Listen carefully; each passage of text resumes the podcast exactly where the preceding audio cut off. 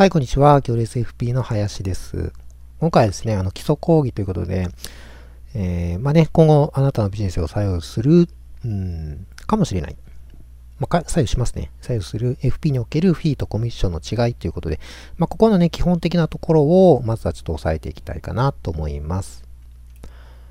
はい。で、フィーとコミッションのね、基本的な違いについてなんですけれども、えーまずですね、フィーに関してね、あの、ちょっと見ていきたいんですけども、まあ、これはあの、相談料のことになります。で、まあ、相談料なので、そのコンサルティングですとか、まあ、アドバイスですとか、まあ、普通にね、相談、お悩みを聞きますというふうなものも含めて、えー、お客さんからね、そういうふうなものを実施した時に、まあ、いただく料金の対価ということですね。でこれは、例えばその新業さんとかだったら、あ当然その相談料っていうのがあって、えー、細かく、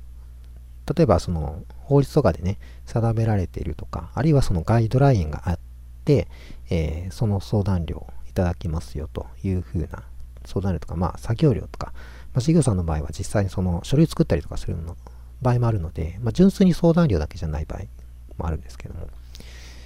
っていう風なのがあったりするんですけれども、FP の場合はですね、えー、まあ、その法律で定められているとかガイドラインとかっていうのは特にないですので、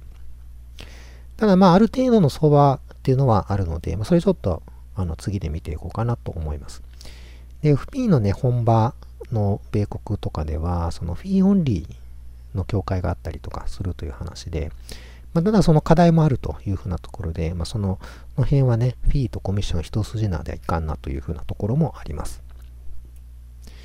で次、コミッションですね。これは、えっ、ー、と、保険とかね、あのー、まあ、証券ってあの、投資のね、証券とか、など、その金融商品の販売とか仲介をすると、まあ、それ、えー、まあ、営業ですよね。営業してくれた、えー、まあ、見返りというんですかね。それに、の手数料として払われるものというふうなところで、まあ、保険で言えば、その保険、えー、付加保険料ですっていうんですかね。あの純保険料とか付加保険料とかっていうのは、あの FP 試験とかでやったと思うんですけれども、その付加保険料っていうのは、まあ、あの、事業をね、保険会社が事業を営むための経費ですよね。その経費の一部として、コミッションが払われているというふうな形になります。で、これはですね、まあ、商品とか、もその契約金額によってもまちまちですね。あとはその年度とかね、えー、翌年以降とかでの、まあその支払いの比率が変わったりとかもう本当様々です。っていうのがそのフィーとコミッションの違いですね。えー、ちょ、ここにも線しておきますか。仲介等による手数料ですね。これがフィーとコミッションの、まあ、大まかな違いというようなところで、じゃあちょっとね、そのフィーの中身について見ていこうかなと思うんですけれども、こちらフィーですね。でまずね、フィーの相場なんですけれども、これは1時間あたりですね、平均6300円っていうのが、ちょっと古いデータなんですけどね、平成23年って言って、えっ、ー、と、もう何年前だ？今、平成で32年ですか ?32 年だから、9年ぐらい前ですか ?9 年ぐらい前の業務調査ということなんで、まあ、ちょっと、まあ、一昔前なので、もうちょっとまあ最初のデータね、欲しいところであるんですけども、まあ、なかなかまとまったデータがですね、あの、これ以外ないっていうところもあって、まあ、大体そ、これ皆さん参考にしてるんですけども、あの、平均っていうのは、この左側にね、あの、回答のグラフがあるんですけれども、まあ、これずっとこ、ここから始まって左向きに、だんだんその、1時間あたりの相談料が高くなってる設定だと思ってください。思ってください。設定、そう設定になってて、えー、で、それぞれ、例えばね、ここ一番大きいんですけども、ここがあ35%で5000円から6000円ですね。1時間につき5000円から6000円の方っていうのが35%いるということですね。それ以外、まあ2000円未満から始まって、それが7%とかずっとあるんですけれども、で、次に多いのが1万円から2万円ですね。僕もここに入ってますね。なので、あのー、まあ、ざっくり言うと5000円台の方と1万円台の方が、もうそれで大半ですね。それで半分以上占めてるって感じで。で、平均すると、まあ、低い方も結構いますので、平均すると、ま、6300円。まあ、まあ、要は5000円台と1万円台ですから、まあ、その中間の6300円ぐらいになってるというような形ですね。なので、まあ、例えばですね、まあ、ここから見えてくるのが、まあ、あの、ライフプランをね、作成すると、うんまあ、コンサルティング時間も含めて、まあ、10時間ぐらいかかるとしたら、6300円に10時間かけて、まあ、6万3000円ぐらいもらうのが妥当なんじゃないですかね、みたいな。いうふうなところも、まあ、見えてくるっていうところですね。これは、まあ、あくまでもその保険とか、あ証券とか全く売らないでね、もう本当に純粋に、えー、相談料としてもらうとしたら、まあ、それぐらいの金額になってくるかなというふうなところですね。で、これはあくまでも過去データですし、平均なので、まあ、参考までにあくまでもね、していただきたいところもある。なんか例えば、ま、あの、動画でね、こういう風な数字出したら、じゃあもうライフプランってもう6万3000円しかできないんかって、そんな、全然そんなことはないので、まあ、あの、戦略的にそれより安いところにしてもいいですし、ライフプラン自体が特殊なものでね、すごい価値を提供するっていうことであれば、別に10万円でも20万円でもいいわけじゃないですか。だからそこはちょっと柔軟に考えていただきたいんですけれども、ただその、まあ何もね、基準がなければ、まあさすがにちょっと、うん、考えにくいっていうところもあると思うので、まああくまでもこれ、あの、参考でね、あの一つの基準として、まあ、考えてもらったらいいかなと思います。はい。で、えっと、まあ、こんな感じでですね、フィーをもらう、まあ、いただくメリットなんですけれども、まあ、要は、その100%顧客本位ですね。で、最近、その、まあ、よく聞かれるのは、フィデューシャリーデューティーっていうんですかね。これなかなか僕、あの、言えないんですけれども、フィリューシアリーデューティーですね。えー、ちょっと下噛みそうになりません、ね、まあ、FD ってよく言われてますけれども、のアドバイスとかね、コンサルとかが、ま、できますよというのがやっぱり一番のメリットかなと思います。で、あのー、まあ、ちょっともののね、レポートを見たら、えっ、ー、と、フィーオンリーこそ、まあ、FD のアドバイザーであると指摘している、まあ、専門家さんもいるぐらい。いえー、そのフィーでね、100%顧客本位で、えー、アドバイスできるっていうことは、まあ、重要視されてるっていうところなのかなというふうなところがあって。ただまあ、だからこれが正義っていうふうには、あのー、すぐに、あのー、思わない方がいいかなと思うんですけどね。ただ、あのー、本当に合理主義のアメリカでも、まあそういうふうに言ってる専門家さんがいるっていうことは、まあ、それはちょっと、あの、頭の片隅に置いといてでもいいのかなと思いますね。で、二つ目のメリットとしては、あの、商品販売ね、の売れ売れ行きとかには依存しないというふうなところで、これ何かっていうと、その、保険とかを売ってるとですね、まあ、どうしても、まあ、新商品をね、売ってこいとか、まあ、言われたりとかすると、まあ、それに依存せざるを得ないっていうところありますし、今までよく売れたってたのが何らかの理由でま売れなくなったりとかね。例えば、あ最近の相場環境で言えば、まあ、マイナス金利とかでね、その保険の日本円で運用してた商品みたいなのがもうぱったり売れなくなっちゃったというようなところありますよね。ま、だからこそ外貨建てが売るしかないっていう風な状況になってきてるんですけども、まあ、そういうその流れにえー、依存しなくていいと。まあ、自分のその能力を売るってことになりますので、能力さえ高めていけば、そこは解決できるというふうなところが、まあ、メリットですよね。大きなメリットになりますね。で、まあ、それで考えていくと、まあ、もともとね、FP っていうのは、その、まあ、金融のね、幅広い知識をつけて、で、お客さんから、あの、いろんなことをヒアリングしてアドバイスするっていうのが、あ FP ですので、まあ、本来業務なのかなっていうようなところありますね。フィーをいただくっていうのが。まあ、それまあメリットのところに書いていいのかどうかちょっとわからないですけども、あのー、まあ、本当にその FP の能力を発揮したいっていうことであれば、まあ、やっぱりある程度ね、フィーをいただきながらやるっていうことも、やっぱ必要なのかなというようなところですね。で逆にですね、まあ、フィーをもらってやっていくデメリットなんですけども、あの、無料相談ってあるじゃないですか。いっぱいありますよね。街中歩いてると、おまあ、お金の無料相談ですとか、保険の無料相談ですとか、あ退職金どうしますかとか、無料であの、お悩み相談を受けますっていっぱいありますよね。ああいうのとやっぱり勘違いされやすいんですよね。あれって言ってる無料相談は、まあ別に無料相談で言ってもいいかもしれないですけども、まああの、言ったら、まあセールスですよね。あの、勘違いしないでほしいのは、僕はセールスがダメだって言ってるわけじゃないですか。セールスはいいんですけれども、セールスをするっていうことが、あ認知されてなくって、あ、無料で相談してもらえるんだっていうところだけが、あお客さんのとこに伝わっちゃってるんで、まあ、そこちょっと残念なところですよね。最終的にはセールス受けて、でそれが顧客本位じゃない可能性もあるんだよというふうなところが、お客さんのところはまあやっぱりどうしても理解できないですよね。あの、金融知識そんなないと思いますので、FP とか、あの、金融のプロとかに比べれば、やっぱり一般の方っていうのは、どうしても情報のレベルが、あの、少ないですので、だからそこはちょっと、あの、残念なところで、だからこそ、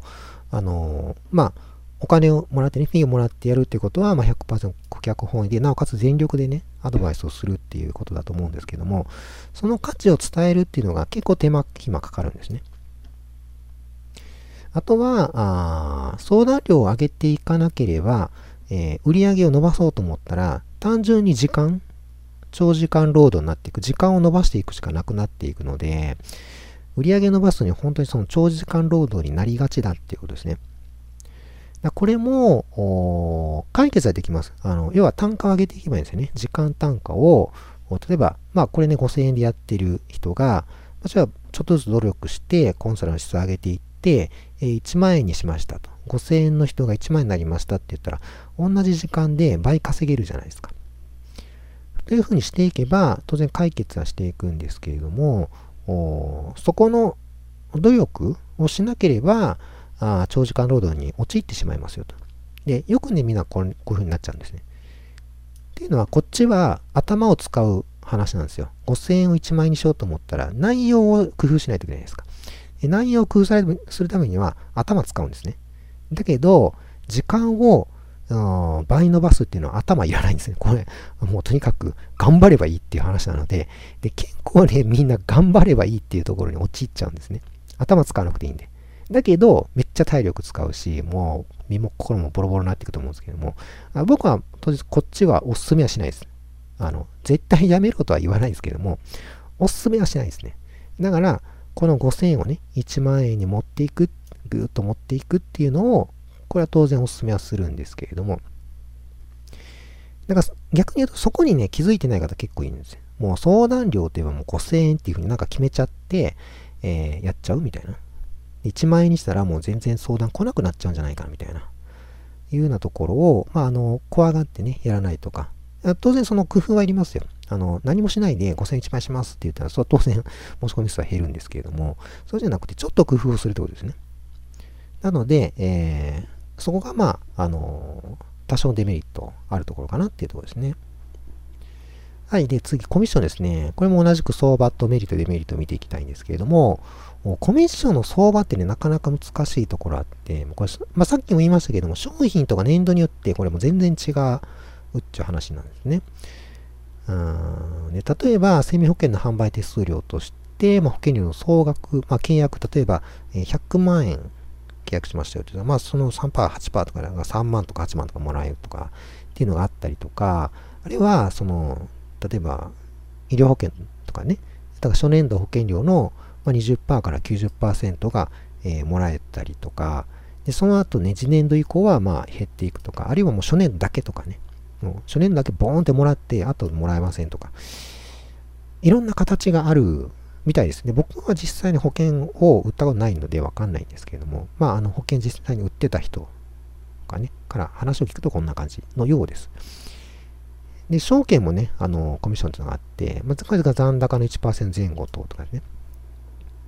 ただこれコミッションっているかどうかっていうのが、あの、話があって、えー、これはフィーじゃないかっていう話もありますね。あの、残高であれば、例えば口座の残高っていうことであれば、あフィーですよねっていうふうな話もあるので、まあ、一応コミッションを書きましたけれども、あのー、フィーでいいかなと思います。その場合はね。ただ、あの、例えば、えー、なんだろうな。最初に契約するとしてだから、あの、証券をね、契約するときに、えー、1000万円出すと、出して、その1000万円に対して1%もらえますよ。まあ、10万円もらえますよと。いうような形だったら、まあ、コミッションって考えていいかなと思いますね。だから、フィーっていうのは、あ例えば年間平均残高に対して1%もらえますよ。で、その間ずっとアドバイスをしますよ。であれば、フィーの生活格が強いんですけれども、最初にね、契約したときに、えー、制約したときにポンともらえるようなものっていうのは、あコミッションかなというようなところがあって、これは難しいんですよね。あの、分類が。あまあ、コミッション、まあ、ちょっとその細かい話はともかくとして、えっと、コミッション自体は、まあ、あの、この低下傾向にあるっていうのはちょっと覚えておいてほしいころかなと思いますね。はい。で、コミッションのメリットなんですけれども、あの、契約金額がね、増えると、ちょっと日本語おかしいです。契約金額がですね、増えれば、えっ、ー、と、コミッションも増えるということですね。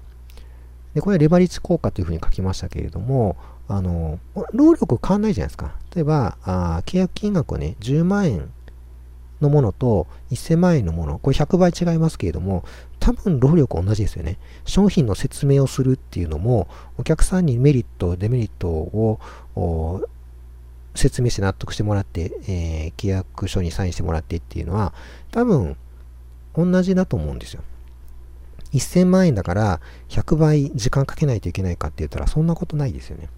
だから同じ時間、同じ労力で100倍コミッション変わってくるので、これレバリッジ効果ですね。これメリットだと思います。あの、コミッションをもらう側のメリットですね。で、あとは、あまあ、当然何かの商品に対するコミッションですので、その商品の販売網とか販売チャンネルとか、あるいは、あその商品の価値を伝える、うなんだろうな、情報網みたいなのは、これすでに仕組み化されてるじゃないですか。なので、えー、それに乗っかればいいので、お客さんに価値伝えやすいんですよね、すごくね。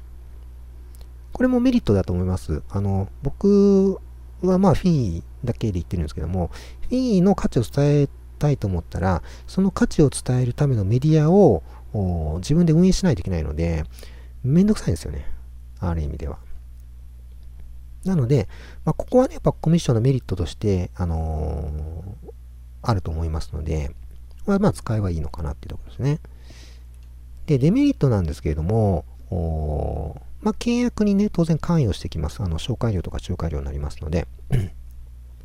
これはアフターフォローが必須ということもあります。で、これ、あの、当然、えー、フィーもそうです。フィーもアフターフォローはね、当然必要なんですけれども、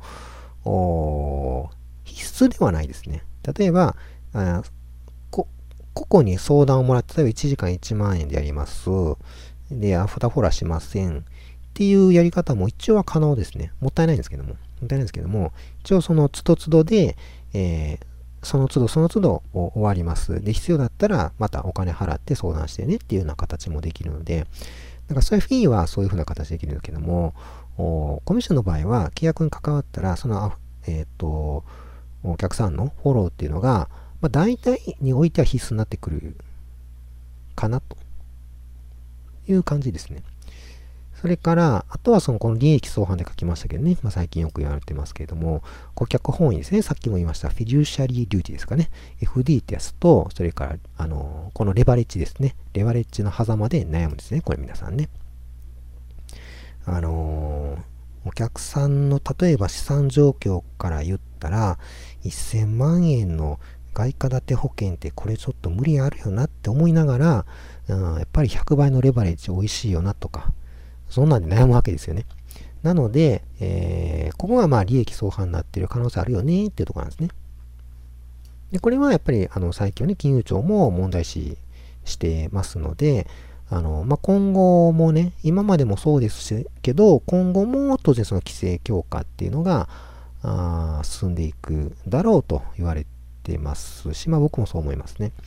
で、あの、先行しているですね、ま、英国とか、あ米国の方では、やっぱりそういう議論も盛んなんですよね。あの、そういう規制をね、どうしていくか。で、ここはね、結構、案外一筋縄でいかんところもあると思います。っていうのは、あ業界としては、やっぱり儲けたいのってね。レバレッジかけろって言うわけですよ。ガンガンレバレッジかけて、ガンガン儲けなさいっていうわけですけども、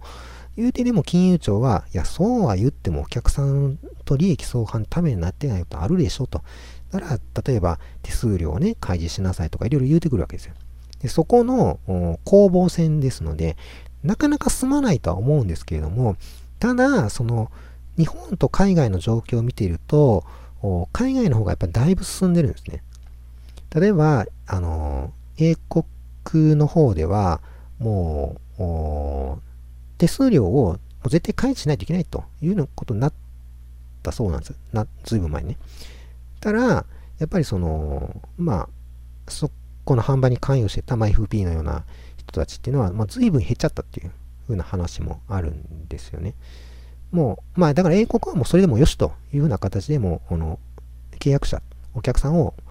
守ると、顧客本位に、まあ、随分シフトさせたっていうことですね。で、これ、いいか悪いかっていう議論をここでしたいわけじゃないんですよ、僕は。あの、で、僕も、あの、まあ、昔はね、こっち、あの、フィーがね、100%いいんかなと思ってたんですけども、案外そうでもないなっていうようなことが分かってきて、っていうのは、やっぱり稼がないといけないっていうのもあるので、で、経済回していくっていうのはそういうことでもあるので、どっちがいいか悪いかっていうのは一概ではなかなか決めつけられないですね。だけど、あの、世界の流れ、潮流としては、やっぱりその顧客本位にしていかなあかんよなっていう風な感じにはなってきてるし、日本もそれにやっぱ追従してきているので、近所とかね、追従してきているので、えー、このコミッションっていうのが、あのー、稼ぎにくくなっていくなっていうのは、あそれはもう多分流れとしてあると思いますね。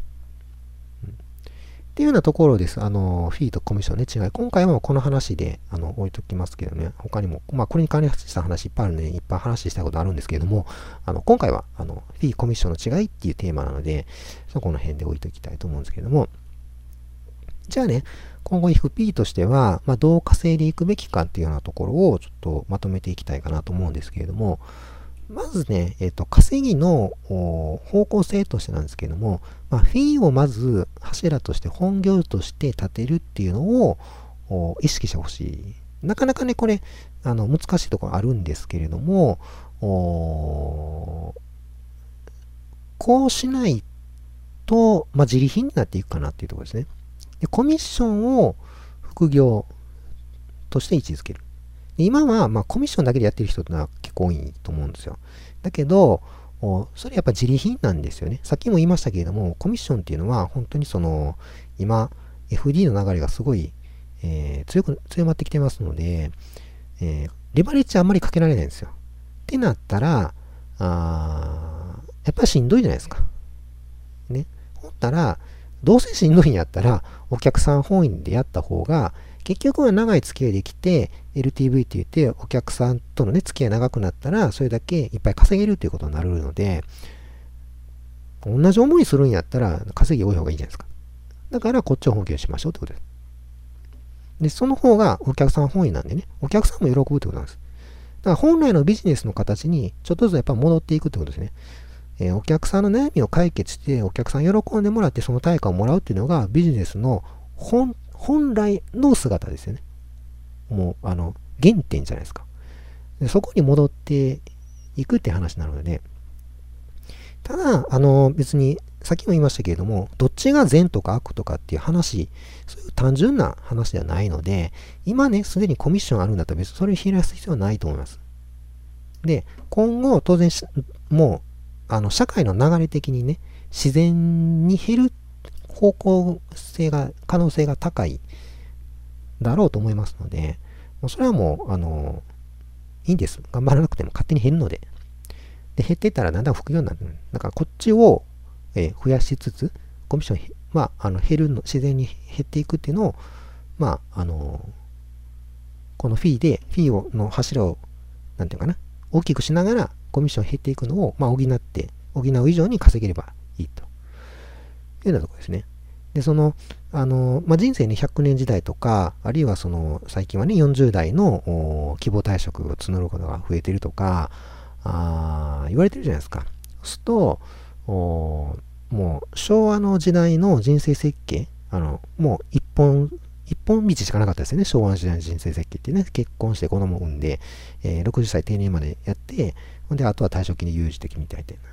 もうあれ、もうそれしかなかったんですよ。ライフプランって言えば、あれ一本しかなかったんですけども、だから全然そのプランナーっていう必要なかったんですけども、その人生設計がね、今後多様になっていけば、当然その相談ニーズっていうのが高まっていきますよね。私どうしたらいいんでしょうかねと。例えばですね、あの、最近はお一人さんっていうかね、シングルの方増えてるじゃないですか。で、シングルの方の人生設計ってまだ全然確立しないですね。どうやったらいいんやろうなっていう話なんですよ。ってなったら、FP が一緒に考えてね、シングルはこういう風にやっていった方がいいですよっていう風なアドバイザーってやっぱり欲しいと思うんですよ。でシングルに限らないですよ。もちろん、あの、あの夫婦だったり、えー、昭和スタイルでやってる人も含めて、みんなそのやっぱりお金のことは相談したいと思ってる人が多いので、やっぱこの辺ニーズはね、やっぱ高まっていくかなと思いますので、まあ、こっちをね、本業にするというふうな方向性していってもらえばいいかなと思います。はい。で、まとめですね。としては、えっ、ー、と、フィーのね、相場はあるんですけども、あの、それにね、縛られる必要はありませんので、まあ、工夫してね、あの、いろいろ、あの、えー、価値をね、お客さんに与えることによって、えー、フィーの単価を上げていくっていうことが大事かなと思います。それから、えー、コミッション自体はね、やっぱ今後減っていく可能性高いですので、まあ、規制でね、稼ぎにくくなるっていうのもありますし、当然その保険とかも、バンバン売れるような環境ではもう日本はないですので、若い人減ってね、ないですので、やっぱりその辺のね、コミッションは、あの、徐々に徐々に減っていく、あるいは稼ぎにくくなるっていうことを、まあ、意識してね、えー、フィープラスコミッション。で、コミッションは補助で、というふうな形で、えー、そういうスタイルでいくのが、あベストかなと思います。ので、まあ、最後にね、ちょっとまとめ的な言葉ですけども、まあ、FP 相談のね、もう相談っていうのはフィーですよね。の価値っていうのを、えー、情報発信で伝えていきましょうということで、すいません。なんか、僕、ここで開業したかったんですけど、ここ、おかしいですね。情報発信です。なんか変な動画になっちゃいましたけれども。はい。ということで、まあ、情報発信ね、すごく大事。これからの時点で、本当に、あの、FP もね、ちゃんと情報発信していって、えー、相談価値ありますよっていうようなところが伝えられていく。うん、しっかりそこが伝えられていく FP だけが、まあ、やっぱりそのフィーっていうのが、あここがね、あの太くなっていって、で、徐々に徐々に減っていくコミッションを補っていけるというような形になっていきますので、まあ、ぜひですね、そういった、えー、意識でね、あの活動してもらえたら嬉しいかなと思います。はい、ということで、またね、あの別の動画でお会いしましょう。どうもありがとうございました。